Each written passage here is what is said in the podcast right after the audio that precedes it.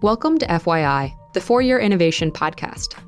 This show offers an intellectual discussion on technologically enabled disruption because investing in innovation starts with understanding it. To learn more, visit ark invest.com. ARK Invest is a registered investment advisor focused on investing in disruptive innovation. This podcast is for informational purposes only and should not be relied upon as a basis for investment decisions. It does not constitute, either explicitly or implicitly, any provision of services or products by ARK. All statements made regarding companies or securities are strictly beliefs and points of view held by ARK or podcast guests and are not endorsements or recommendations by ARK to buy, sell, or hold any security. Clients of ARK Investment Management may maintain positions in the securities discussed in this podcast. Hi, everyone, and welcome back to FYI, the For Your Innovation Podcast. I'm Michael Cromer, a marketing associate here at ARK.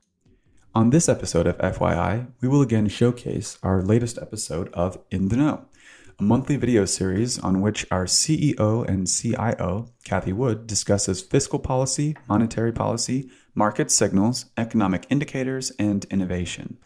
You can find the full In the Know video series at our video center at ark-invest.com slash videos. On today's episode in particular, Cathie also weighs in on the Inflation Reduction Act, productivity, inventory buildups, the latest employment report, commodities, why we're already in a recession, and more. She'll also touch on the Bitcoin month, a Bitcoin earnings report of sorts. You can also find this at ark-invest.com. Please enjoy today's episode. Hello, everyone. Once again, it is Employment Friday. So I'm Cathie Wood, founder and CIO of ARC, ARK Invest, just giving you a rundown on monetary policy, fiscal policy, economic indicators, market indicators, a little bit about crypto at the end, some interesting developments there.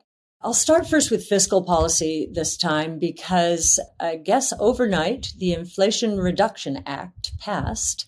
And according to academic studies, I believe Penn is one, this package probably will not reduce inflation because growth will be slower than otherwise would have been the case, according to their models. Therefore, productivity will probably be lower than otherwise would be the case, and inflation slightly higher.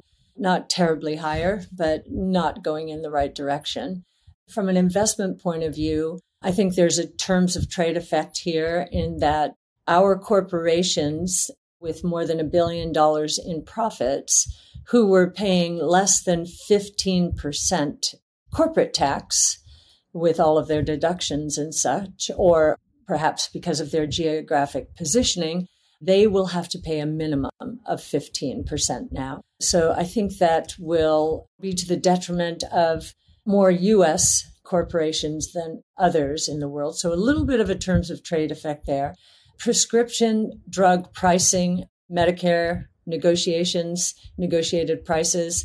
That's a slight negative, of course, for the healthcare industry generally. I suppose one of the surprises was there was no adjustment to SALT, the deductions, the $10,000 deduction maximum.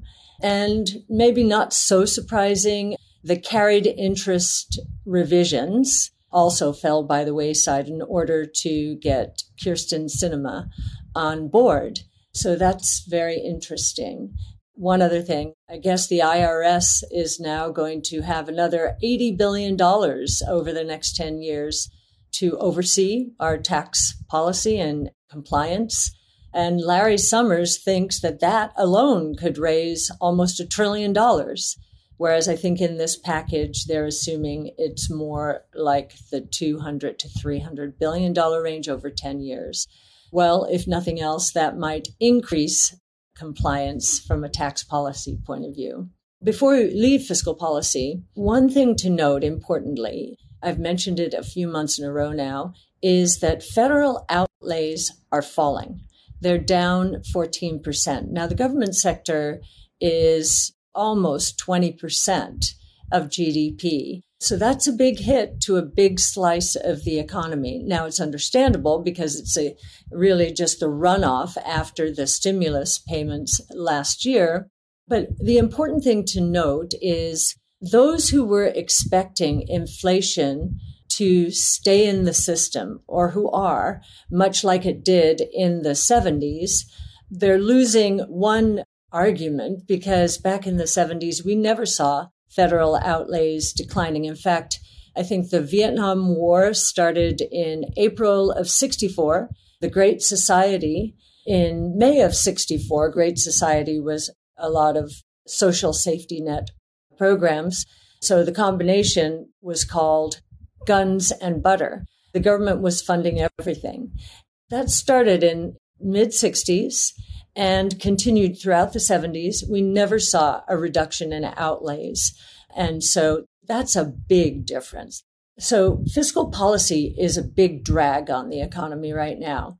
Monetary policy. So we've gone from 27% money growth on a year over year basis in mid 2020 down to 5.9% in June. It looks like July will be in the low fives. And if you look at the money numbers sequentially, what you will find is they have flattened out for the last few months. Now, if that were to be sustained, that trend or lack of a trend, then we would be working down to 0% money growth over the next six months or so and possibly negative. Some people do believe the money growth rate will go negative. If it does, I believe that will be the first time since the Great Depression in the 30s. And of course, that would also represent a tremendous drag on economic activity.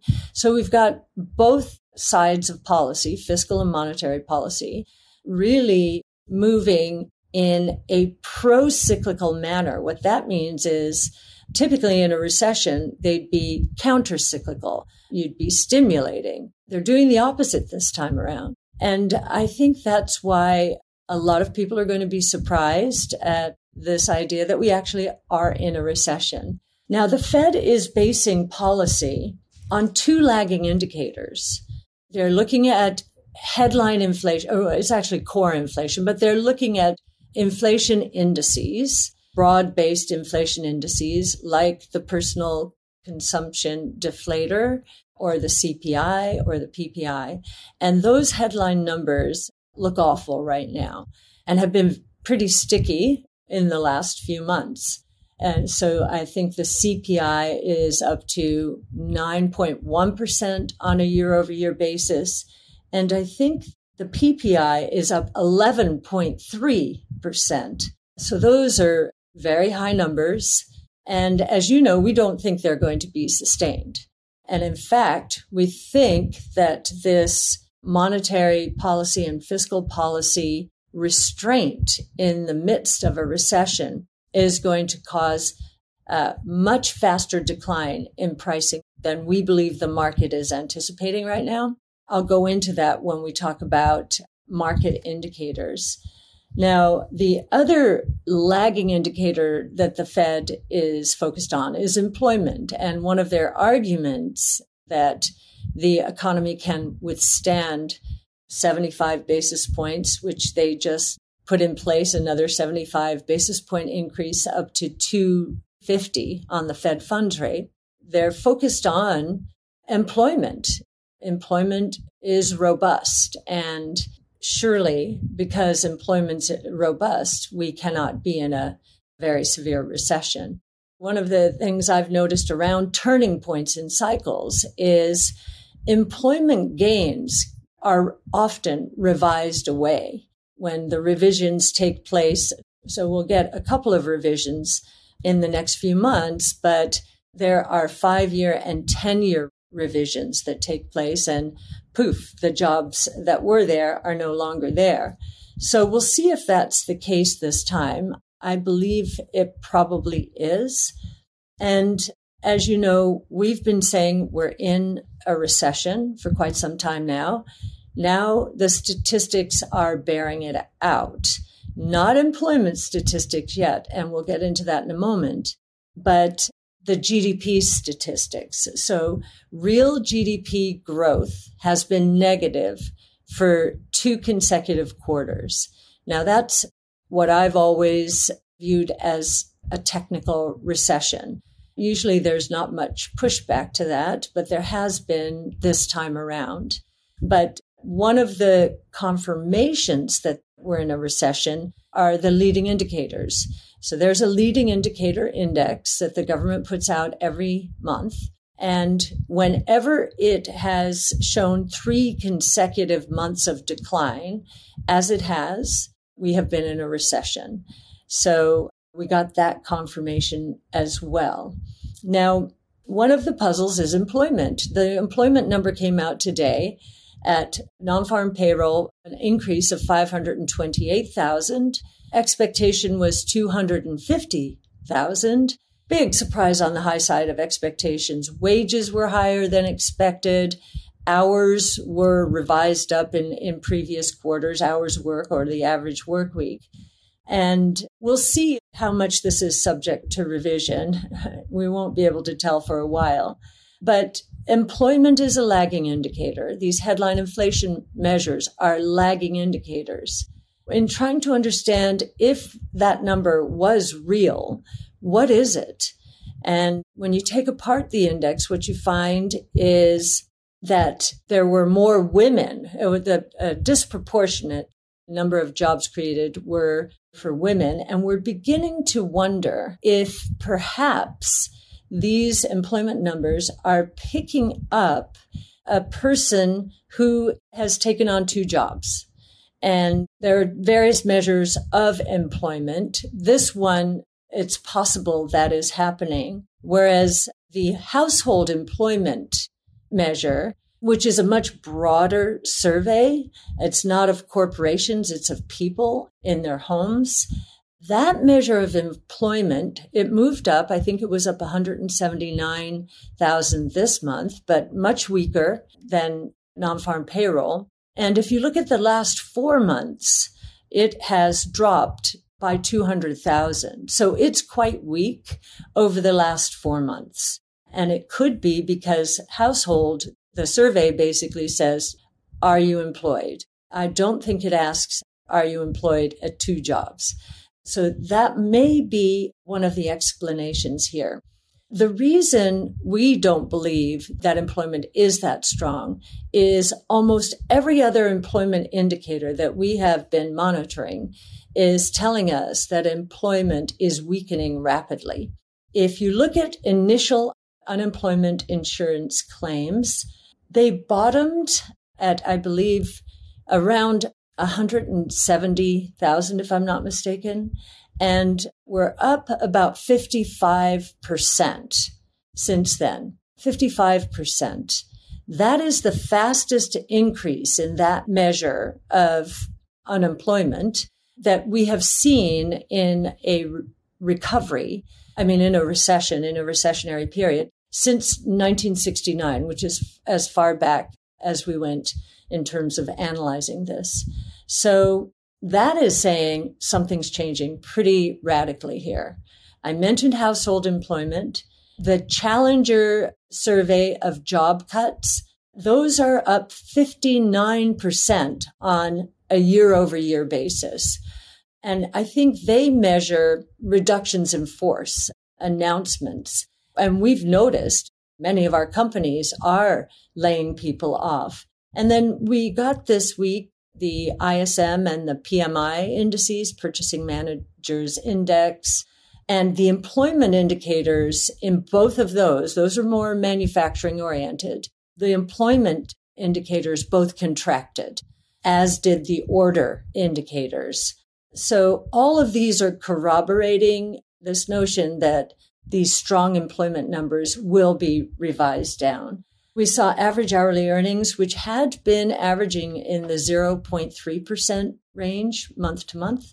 They popped 0.5%. The peak on a year over year basis was 5.6% in March, and it is coming down. We thought we'd be in the high 4% range the revisions moved that back to 5.2. But real average hourly earnings, if you look at those on a year over year basis, are down 3.6%. So purchasing power associated with these earnings has gone down fairly dramatically. And we also know that the consumer's very unhappy about this. So I've mentioned the University of Michigan Consumer Sentiment Survey regularly on this webcast. The July final numbers were all time lows. I mean, lower than 0809, lower than the early 80s when we saw back to back recessions and inflation and interest rates in the 15% range. So the consumer is more miserable now, and it has everything to do with the loss of purchasing power associated with inflation, food, energy, war in the Ukraine exacerbating that this year, supply chain issues exacerbating them this year. So the final revision showed that so it's split into two current conditions and expected conditions. How are you feeling about them? Current conditions was revised up a bit, still a record low, but revised up a bit, probably because gasoline prices have started to come down. And the reason gasoline prices have started to come down and oil prices as well is because there's demand destruction. There may be supply constraints out there, especially with the Russia Ukraine situation, but the demand destruction is quite serious. In fact, in July, and I think this was just for part of the month around the July 4th holiday, gasoline demand was down 8% on a year over year basis. Think about that. We weren't even fully back to traveling vacation season last year, and it's down 8% since last year. And in fact, I believe I saw that it is below where it was at this time in 2020 during the worst part of the coronavirus. So there's real demand destruction taking place right now as the consumer either can't pay for the gas, just the budget won't allow for these sorts of price increases, or they won't allow for it. The other thing that's very important when it comes to consumer sentiment, of course, is housing. Now, all asset prices are important, but housing is the largest asset. Well, prices aren't coming down yet. I mean, you were hearing some sporadic cases of that throughout the country. On a year over year basis, they're still up in the high teens percentage increases. However, every housing indicator that we're monitoring is beginning to give way, is caving in. New home sales down 8% in the month of June existing home sales down 5.4% in the month of June. Now, those are not year over year increases. That's month to month. And in economics, we often annualize declines to get a sense of, oh my gosh, if this lasted, how much destruction would there be over a year's period? Well, existing home sales down 5.4%, annualize that, you're down by more than 60%. That just gives you a sense of how housing's giving way. Autos had a slight rebound in July. They went from 13 million to 13.35 million. So that's from June to July. Now, normal for autos is 17 and a half million. This is just a US number. So that is quite low. Actually, that number is consistent with a recession. Now, we don't know. It's hard to tell how much supply chain issues are a problem. But if you look year to date, something very interesting is going on in autos. Huge consumer preference shift towards electric vehicles. Of course, gasoline prices would be one reason. So we saw gas powered sales year to date down 18% and electric vehicle sales up 71%. So, talk about disruptive innovation. It is happening in the auto sector. And I think it's causing quite a bit of consternation at the auto manufacturers. We've just done an analysis on Ford and GM versus Tesla's capital spending the consensus estimates over the next few years. And Tesla's capital spending is going to surpass their capital spending within a year. That's consensus expectations. We believe that Tesla's capital spending will surpass theirs in less than a year because we believe it's going to announce another plant soon. The other reason I think we're in a recession, and we've talked about this, we won't go into it too much, but the inventory buildup that Walmart and Target and Home Depot, Costco, all of them were describing in their April quarters. They do not seem to have gotten them under control if the macro indicators are any indication. We've got on both the wholesale and the retail level month to month increases in the one and a half to two percent range. Now, if GDP is revised up, and it could even be revised into positive territory because of inventories, that won't take us off of this recession, this thought that we're in a recession, because inventories are piling up because consumers are shutting down. And they'll have to clear the inventories with discounts. We're hearing about some draconian discounts out there. I guess at Target, there are 70% discount sales all over the place. That will get in to the CPI ultimately as well. What we've also seen is many companies have tried to salvage profitability as unit demand has turned down with higher prices. And I think, again, the consumers railing against this, the companies are going to be forced to discount. One of the other things that we are monitoring is productivity. Now, if we're right, for the second quarter, productivity will be down roughly 2.5% on a year over year basis in the second quarter. Now, we have never seen it that bad on a year over year basis. And that is a real problem for profitability if companies can't get their pricing through. And we think they've tried. We think they're capitulating now and that their margins are going to take a hit. Now, why has this happened? One of the reasons employment has remained strong, we believe, or stronger for longer, is because of what we call labor hoarding.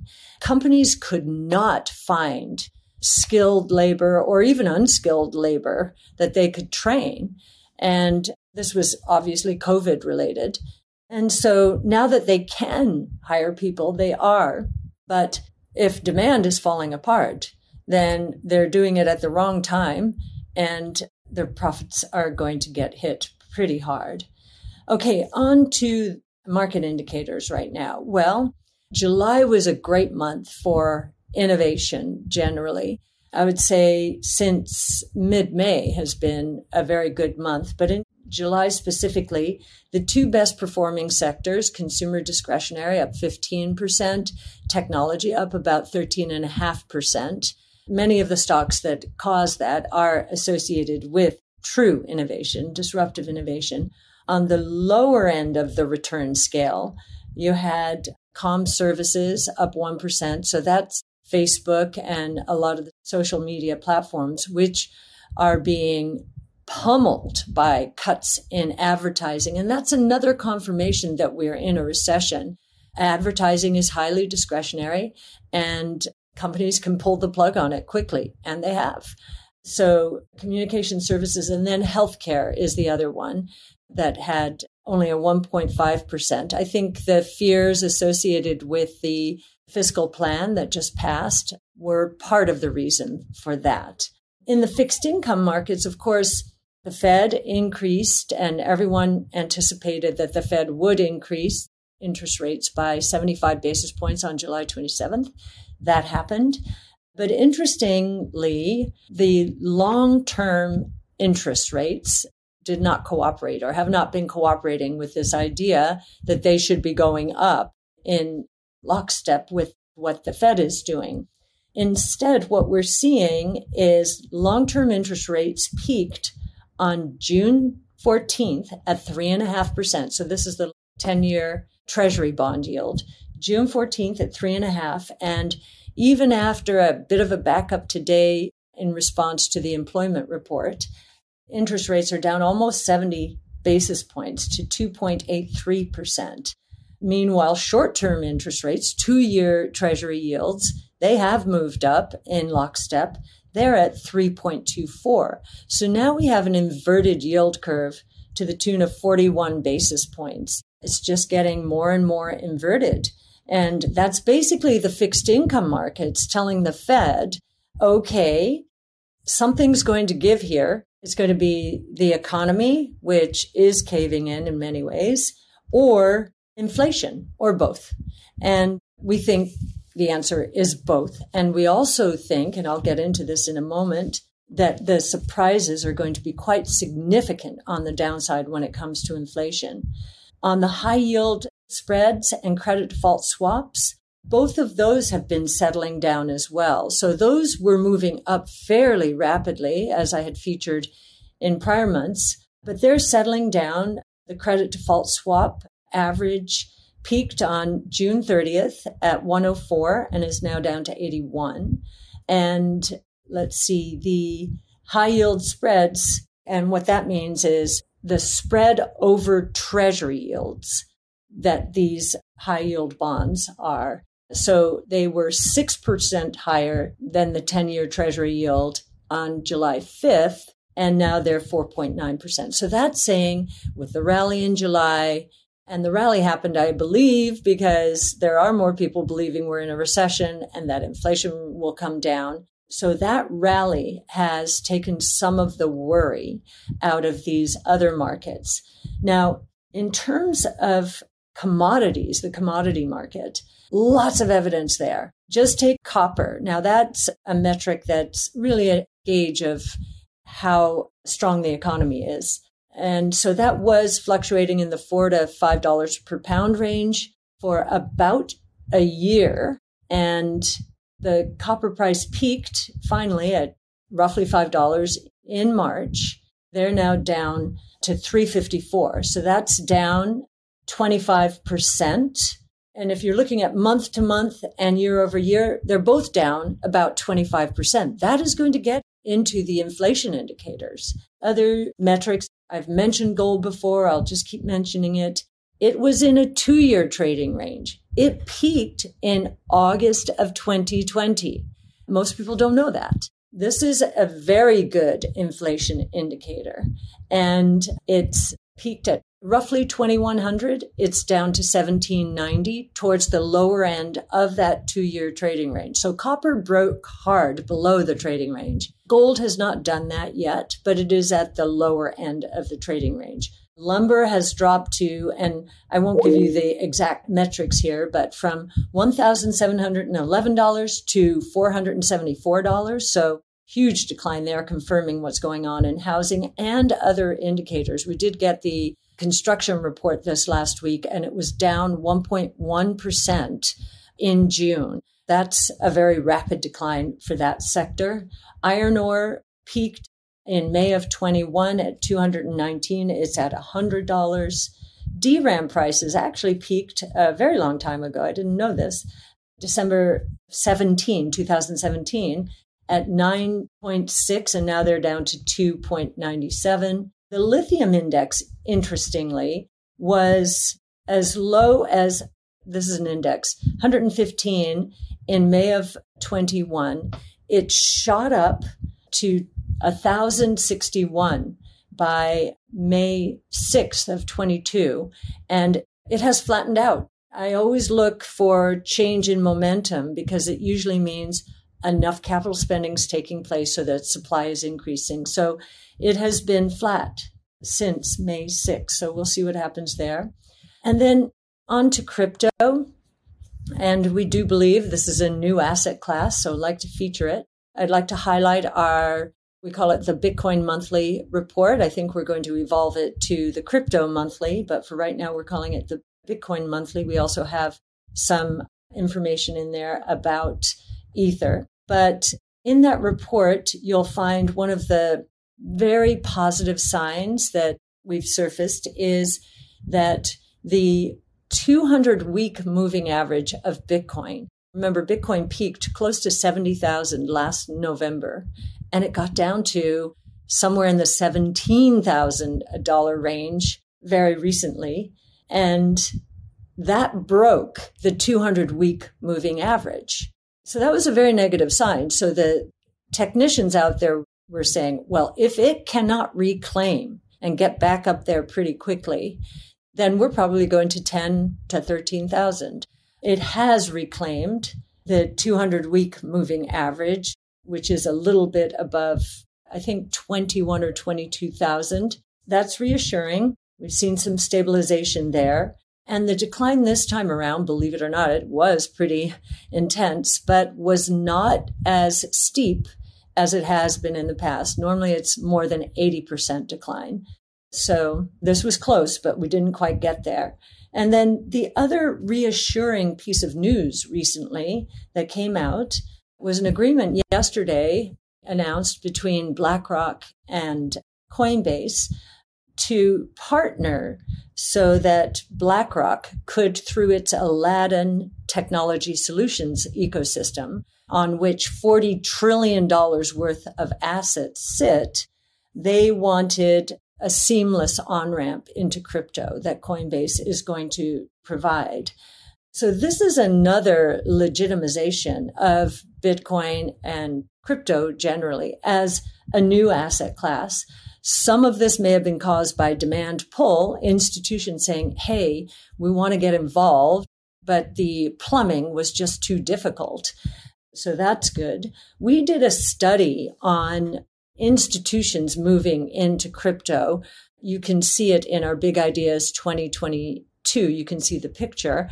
And if we're right, that 40 trillion just from BlackRock's platform hosting other institutions, that would translate if you just took our study, which basically said if you want to access crypto, but you're more focused on minimizing volatility than increasing your Sharpe ratio, then you would put 2.5% into crypto. And if you're more interested in the Sharpe ratio, so returns per measure of risk, than you are about volatility, you'd put 6.5%. So assuming that 2.5% on this $40 trillion platform, that's $1 trillion of demand. And that would more than double the Bitcoin price right there if we just assumed it w- was all done in Bitcoin, which this agreement is only focused on Bitcoin. Now, what that misses, however, is what we call illiquid supply. There are hodlers out there, holders for dear life, or I've forgotten what that's all about. Hold on for dear life. And so the illiquid supply, according to our estimates, is about 14 million out of the roughly, I think we're into near 19 million, 18 to 19 million Bitcoin outstanding. So illiquid, 14 million. And by our calculations, only 3 million units are truly liquid.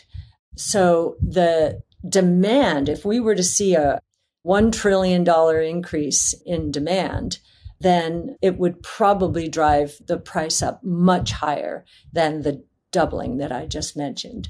So you can see that work also on our website, ark-invest.com. Yassine Elmandjra wrote a report really focused on what institutional demand might do for the Bitcoin price. And I'm really glad we have it. You can take a look at it and see our logic there. So with that, I think that innovation is leading the way as it usually does as we're exiting a bear market. And we don't know if we're through with this bear market or not. We could be in a trading range. Who knows? But I'm very gratified to see the leadership has shifted back towards growth and especially towards innovation. We are always the new leadership, almost by definition. We're focused on the future. What is the world going to look like instead of on the past, which is what most passive strategies and even benchmark sensitive strategies do. So hopefully this is a good sign that I know it'll be volatile, but that we are on our way again. And I will look forward to delivering this webinar again on Employment Friday, where we will have more answers. So thanks very much. ARK believes that the information presented is accurate and was obtained from sources that ARK believes to be reliable. However, ARK does not guarantee the accuracy or completeness of any information, and such information may be subject to change without notice from ARK.